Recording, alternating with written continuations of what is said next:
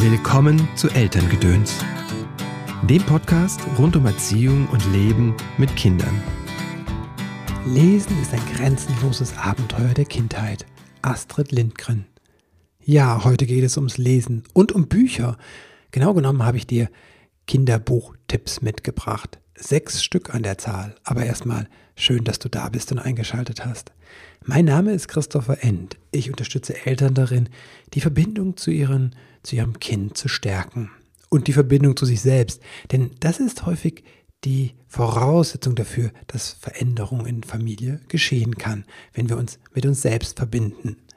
Auf deinem Weg des Elternseins unterstütze ich dich mit Einzelcoachings und mit Online-Kursen. Am 5. Januar startet unser neuer Kurs Elternsein als Weg. Drei Monate lang begleiten wir dich und es geht um dich. Es geht um deine Muster und wie du es vielleicht anders machen kannst. Es geht um neue Wege und dein Ziel, deine Vision fürs Elternsein. Wir, damit meine ich Anando Würzburger und mich, zusammen haben wir schon ein Buch geschrieben, Der kleine Samurai findet seine Mitte. Das ist ein Buch zur Stressregulation durch Meditation und wie du das gemeinsam mit deinem Kind üben kannst. Apropos Buch, da sind wir auch beim Thema der heutigen Ausgabe. Ich habe dir ein paar Büchertipps mitgebracht, Kinderbücher, die ich dir ans Herz legen möchte, falls du noch Geschenke suchst. Obwohl, Bücher kann man eigentlich immer schenken. Ich habe dir einmal drei Bücher mitgebracht aus diesem Jahr, die ganz frisch sind auf dem Markt. Und ich habe dir drei Bücher mitgebracht, die schon etwas älter sind. Es sind quasi junge Klassiker der Kinderbuchliteratur. Und die Bücher richten sich eher an Kinder im Kindergartenalter und in der Grundschule. Wenn ich auch mal Bilderbücher sage ich schon, wenn ich auch mal Bücher besprechen soll, vorstellen soll, für ältere Kinder, für Jugendliche, dann sag mir Bescheid. Dann schaue ich gerne danach. Übrigens, die ganzen Bücher sind Empfehlungen von euch, von Hörerinnen und Hörern. Ich habe auf Facebook und auf Twitter gefragt, welche Kinderbücher ich denn mal vorstellen sollte. Und das ist hier eine Auswahl davon. Eine Auswahl eurer Antworten. Okay, los geht's. Das erste Buch heißt Wenn du Nein sagst, stirbt ein Kaninchen. Der Untertitel heißt Störrischen Eltern unverschämt und effektiv drohen. Das finde ich ein ganz hervorragender Titel. Der hat mir echt Spaß gemacht. Von Rike Drust und die Zeichnungen sind von Lilly Larange. Ich hoffe, ich spreche das richtig aus. Das ist ein skurriles Buch. Die Zeichnungen sind passend dazu auch skurril, denn die Drohungen der Eltern werden hier quasi aufs Korn genommen und die Kinder drohen zurück. Zum Beispiel hier immer, wenn du nicht so schlimm sagst, verliert dein Verein. Das ist, ich bin mir gar nicht sicher, ob das für, für kleine Kinder ist. Ich glaube es ist tatsächlich eher für Erwachsene, die äh, auch Lust haben, sich das mal anzuschauen, ihre eigenen Drohungen. Der Klett Verlag, der Klett Kinderbuchverlag hat mehrere solche Bücher, die so Quatschbücher sind. Es gibt da auch ein Buch, ähm, was meine Frau liebt. Das heißt Alle Kinder. Das sind so diese ähm, Schüttelreime aus der Kindheit, kennst du vielleicht. Ne? Alle Kinder lieben Piranhas, außer Annegret, die im Becken steht. Das sind so schwarzer Humor. Genau. Das geht jetzt nicht ganz so Richtung schwarzer Humor, aber ist, wie gesagt, mit so skurrilen äh, Drohungen, finde ich, sehr gelungen. Während, wenn du Nein sagst, stirbt ein Kaninchen wirklich klein ist, also kleiner als DIN A5, ist das nächste Buch deutlich größer. Der Gagauhof von Sabine Magnet im Magnet Verlag erschienen ähm, ist ungefähr 20 mal 20 Zentimeter groß und ist sehr bunt, das sage ich schon mal. Und auch ähm, hat mein Herz verzaubert. Ähm, ich liebe dieses Buch wirklich, finde es ganz großartig. Und das liegt daran, an der Geschichte zum einen, aber auch an den Zeichnungen. Und zwar die Geschichte ist in Reimen erzählt von Sabine Magnet. Die Illustration stammt von Henriette Arz. Und die Illustrationen sind großflächige Illustrationen, Zeichnungen, die sehr detailliert sind, so in Kinder, ähm, Kinderzeichnungsstil, bunt, verspielt mit vielen Details. Die ganze Geschichte ist in Reimform abgehandelt und ich lese mal ein bisschen vor. Es beginnt so. Es war einmal ein Bauernhof, den fanden alle Bauern doof. Die allgemeine Meinung war, die Tiere dort sind sonderbar. Und das ist leicht zu verstehen, denn die Tiere sind wirklich seltsam. Da gibt's eine Kuh, die kann Kung Fu, und einen Stier, der spielt Klavier. Das weiße Pferd besitzt ein Schwert. Und so geht es weiter. Also, das ist ein Kabinett von Sonderlichkeiten der Tiere dort. Und kein Wunder, dass es die Bauern dort nicht aushalten. Im Buch heißt es dazu, Kein Bauer hielt dort lange aus, ein jeder nahm bislang Reißaus. Doch eines Tages, es war im Mai, kam eine junge Frau vorbei. Sie sah sich um und rief so schön, ich möchte nie mehr wieder gehen. Die Tiere guckten skeptisch drein. Warum willst du denn bei uns sein? Wir sind hier alle nicht normal. Ist dir das etwa ganz egal? Ja, ist es. Ich find's sogar fein. Jetzt weiß ich, ich bin nicht allein. Ich bin ganz ehrlich. Es ist so, bei mir daheim war ich nicht froh. Weil ich nicht tu, was alle tun, nennt man mich ein verrücktes Huhn. Ich reime immer, wenn es geht. Deshalb hält man mich für verdreht. Wie es ausgeht, verrate ich dir nicht, nur so viel sei gesagt, es geht ums Anderssein, ums Außergewöhnlichsein und deswegen ist das ein Buch, das in Kinderhände gehört. Das nächste Buch gehört auch in Kinderhände bzw. in Erwachsenenhände, die es nämlich vorlesen. Und zwar heißt es das Buch, das nicht gelesen werden wollte, von David Sundin. Ja, wie gesagt, es soll eigentlich gar nicht gelesen werden und deswegen ist das Buch auch mit Warnungen versehen, denn das Buch wehrt sich dagegen, gelesen zu werden. Es erfordert einen Vorleser, der das umsetzt.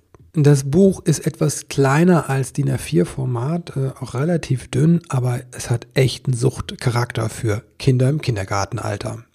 Und das liegt daran, dass es, wie gesagt, vom Leser, von der Leserin, von der Vorleserin äh, Einsatz erfordert. Ich beginne mal mit der ersten Seite. Da ist noch alles ganz easy. Es war einmal ein Kind, das nicht einschlafen konnte. Also fragte das Kind einen Erwachsenen, kannst du mir nicht was vorlesen? Und der Erwachsene sagte, na klar, kann ich das. Das hätte der Erwachsene nicht tun sollen. Das Kind hatte nämlich ein ganz besonderes Buch gefunden. Ein Buch, das nicht gelesen werden wollte. Und das alles tat, was es konnte, um das zu verhindern. Und die Geschichte von diesem Buch beginnt jetzt. Okay, Halt dich fest. Jetzt geht's los. Okay, wenn wir jetzt umblättern, kommt eine Seite, auf der ein großes Lenkrad abgedruckt ist und rundherum sind Texte. Über das Lenkrad sind groß geschrieben in großen Lettern Brumm, Brumm, Brumm. Überhaupt lebt das Buch von äh, seiner Illustration. Und zwar sind das im Stil von Lithografien ähm, in zweifarbigen Druck. Es hat auch so eine alte Anmutung, auch durch die Typo, durch die Schrift. Aber das ist sowas von lebendig, ich kann dir sagen. Ne? Und jetzt musst du nämlich das Buch bewegen. Alles begann damit, dass sich das Buch in ein Lenkrad verwandelte. Der Erwachsene musste damit lenken. Brumm, brumm, brumm. Und jetzt muss ich natürlich das Buch bewegen. Der Erwachsene lenkte nach rechts, brumm, brumm, und nach links, brumm, brumm. Tut, tut, sagte der Erwachsene und drückte auf das Lenkrad. Endlich waren sie da. Und dann darf ich umblättern. Okay, noch eine Stelle habe ich noch. Ich liebe es wirklich. Plötzlich kam ein Bild von einem Kaninchen, das absolut nichts mit irgendetwas zu tun hatte. Und das wirklich, liebe Hörerinnen und Hörer, ist Monty Python in Reinkultur. Hallihallo, sagte der Erwachsene zu dem Kaninchen. Haha, der Erwachsene hatte nicht kapiert, dass es gar kein richtiges Kaninchen war. Es war ja nur ein Bild. Zuckerschnäuzchen, Kille, Kille, murmelte der Erwachsene und kraulte das Bild des Kaninchens. Dann flüsterte der Erwachsene dem Kind zu, wie das Kaninchen hieß. Und zwar so leise, dass es niemand hören konnte. Danach stand da, dass das Buch zu Ende war und man nicht weiterblättern durfte. Kleiner Spoiler, du musst weiterblättern. Das Buch versucht immer wieder, uns reinzulegen. Äh, so einen herrlichen Spaß. Ich liebe dieses Buch. Das waren die Bücher, die dieses Jahr 2021 erschienen sind und die ich dir wirklich ans Herz lege. Und jetzt habe ich noch drei Klassiker, junge Klassiker der Kinderbuchreihe, äh, Kinderbuchgenre, die ich dir auch empfehlen möchte. Das erste ist Kotzmotz der Zauberer von Brigitte Werner. Großartiger Name, oder? Für ein Buch, finde ich. Und äh, die Bilder kommen von Birte Müller. Und das Bild, das Bild vorne drauf ist schon äh, sehr bezeichnend. Das zeigt nämlich diesen äh, äh pickeligen und hakennasigen Zauberer, der sehr missmutig reinschaut und auch nicht besonders hübsch ist wirklich. Und davor steht ein zum Herz erwärmender kleiner kuscheliger Hase, dem eine Blume reicht. Und das beschreibt auch sehr gut schon, wie die, die grundlegende äh, Idee ist im Buch. Da trifft dieser übellaunige und wirklich viel schimpfend und fluchende Zauberer auf äh, so einen kleinen, mutigen aber zerzausten Hasen. Und dann entwickelt sich zwischen den beiden eine Freundschaft. Aber zwischendrin drin wird halt wirklich viel geflucht. Ähm, und das gefällt mir sehr gut. Ähm, warte mal, hier beginnt es. Ne? Der Zauberer Kotzmotz stand in seiner Zauberküche und stampfte mit dem Fuß auf. Er war wütend, er war zornig, er war sozusagen essiggurkensauer. Genau genommen hatte er eine riesige, kellerschwarze, stachelige Stinkwut. Und deshalb schrie und stampfte und tobte er so, dass sein ganzes Haus wackelte. Sauschwartenschweinerei, schrie er. Warzenschleim mit Senfsoße, schrie er. Verpickelte Bananenpampe, schrie er. Und sein liebstes Schimpfwort brüllte er so laut er konnte, und das war sehr laut, und er schrie es gleich dreimal hintereinander. Verstinkte Affen hintern in Pup, Pupsuppe. Oh, da muss, das ist echt, äh, die Schimpfwörter werden auch noch schlimmer und noch länger. Das äh, ist echt herausfordernd für den Leser, für die Vorleserin. Ansonsten ist das ein ganz wunderbares Buch, ist ein bisschen umfangreicher mit 100 Seiten. Äh, diese, ach, diese, diese traumhaften Illustrationen. Das Buch ist auch schon älter, äh, kann ich nur ans Herz, legen, ans Herz legen. Äh, hält sich auf jeden Fall. Es geht um Wut, um Zorn und um Freundschaft. Und das ist dann tatsächlich sind das große Kinderthemen. Das nächste Buch ist ein kleiner Schatz. Und ich bin wirklich, wirklich dankbar, dass ich das entdecken durfte. Und da erinnere ich mich auch noch, wer es mir empfohlen hat. Ähm, Karin Wess, danke dafür. Ich gucke mal, ob ich noch die ganzen Empfehlungen zusammen kriege. Dann packe ich die in die Show Notes. Also Zakarina und der Sandwolf ist von Asa Lind und bebildert hat das Philipp Wächter. Und auch da, die Bilder sind einfach ähm, so passend. Das sind ganz leichte Zeichnungen, humorvolle Illustrationen, eher Skizzen, äh, nur Schwarz-Weiß-Zeichnungen, aber das ist ganz toll. Da erkennt man auch den großen Meister dran, dass er mit wenigen Strichen einfach so viel ausdrücken kann.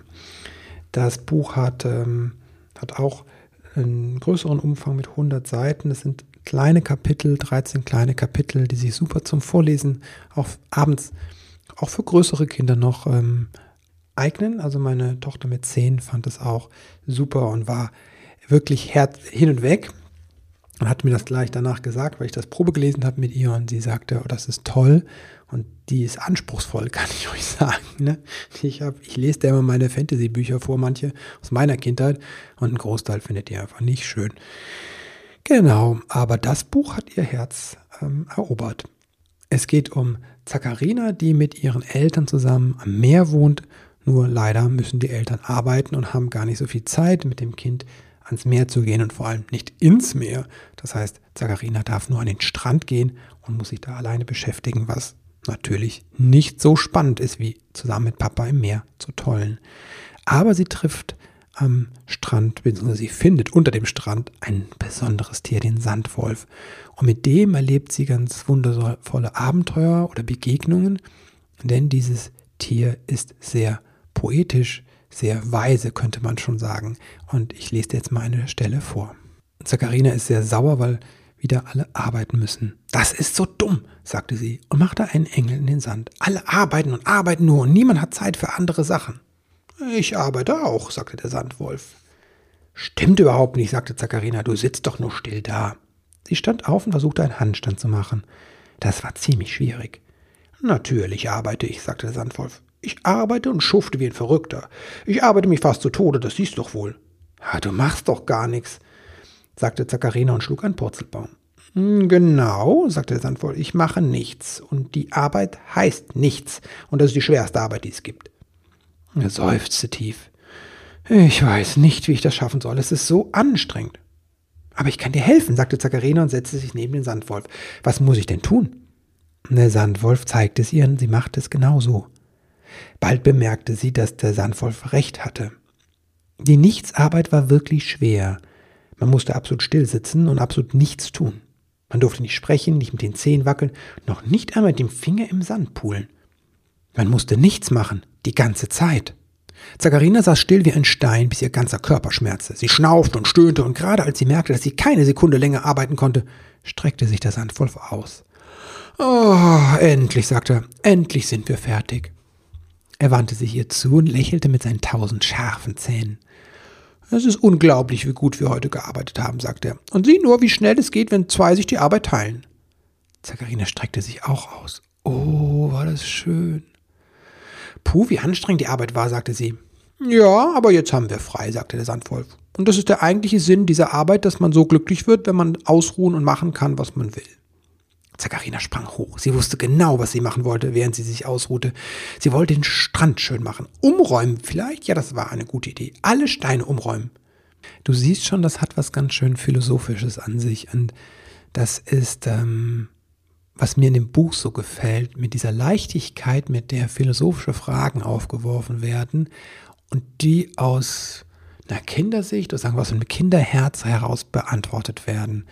Ja, ganz große äh, Empfehlung und alle Daumen hoch für Zakarina und der Sandwolf. Das letzte Buch ist das größte in der Reihe, was das Format betrifft. Das ist fast 25 mal 25 Zentimeter groß, schätze ich es. Und das heißt Der Tod auf dem Apfelbaum. Ein tatsächlich schweres Thema. Und das ist der Autorin wie Illustratorin Katrin Scherer. Eigentlich arbeitet sie als Illustratorin. Hier hat sie eine eigene Geschichte entworfen, basierend auf einem alten Märchenmotiv. Hm, gelungen, dem schweren Thema äh, Leichtigkeit zu geben durch die Zeichnung. Also einmal sind es gedeckte Farben und gleichzeitig sind die Figuren, vor allem der Fuchs, um den es geht, sehr ausdrucksstark dargestellt, also auch fast schon, also ulkig. Und das gibt äh, diese Leichtigkeit, die das Buch auch braucht. Dazu hilft auch, dass es keine Hintergründe gibt, sondern es stehen eigentlich nur die, die Figuren im Vordergrund und vielleicht noch Bewegungslinien oder mal ein paar Blätter. Das ist die Seite der Illustration. Die Geschichte selbst erzählt die Geschichte von einem Fuchs oder einem Fuchspaar, die schon älter sind und nicht mehr so gut jagen können, auch nicht mehr die Tiere verjagen können, die auf ihrem Apfelbaum immer alle Äpfel fressen. Und eigentlich sind die beiden alten ähm, Fuchs, Füchse darauf angewiesen, dass sie die, das Fallobst essen. Und dann fängt der Fuchs eines Tages ein Wiesel, und es stellt sich heraus, es ist ein Zauberwiesel und das Zauberwiesel gewährt dem Fuchs einen Wunsch, wenn, es, wenn der Fuchs es freilässt. Und der Fuchs wünscht sich, dass alle Tiere an dem, jeder, der auf den Baum klettert, auf den Apfelbaum klettert, daran festleben bleibt. Und der, er der Einzige ist, der das äh, lösen kann. Ähm, genau. Und dann kommt eines Tages der Tod zum Fuchs. Und der Fuchs überlistet den Tod, indem er ihm bittet, auf den Apfelbaum zu geben und zu, zu klettern und ihm ein letztes Mal einen Apfel zu holen. Und dann klebt der Tod da fest und der Fuchs muss nicht sterben. Aber ganz so einfach ist es nicht die Geschichte. Wie sie ausgeht, darfst du selbst nachlesen.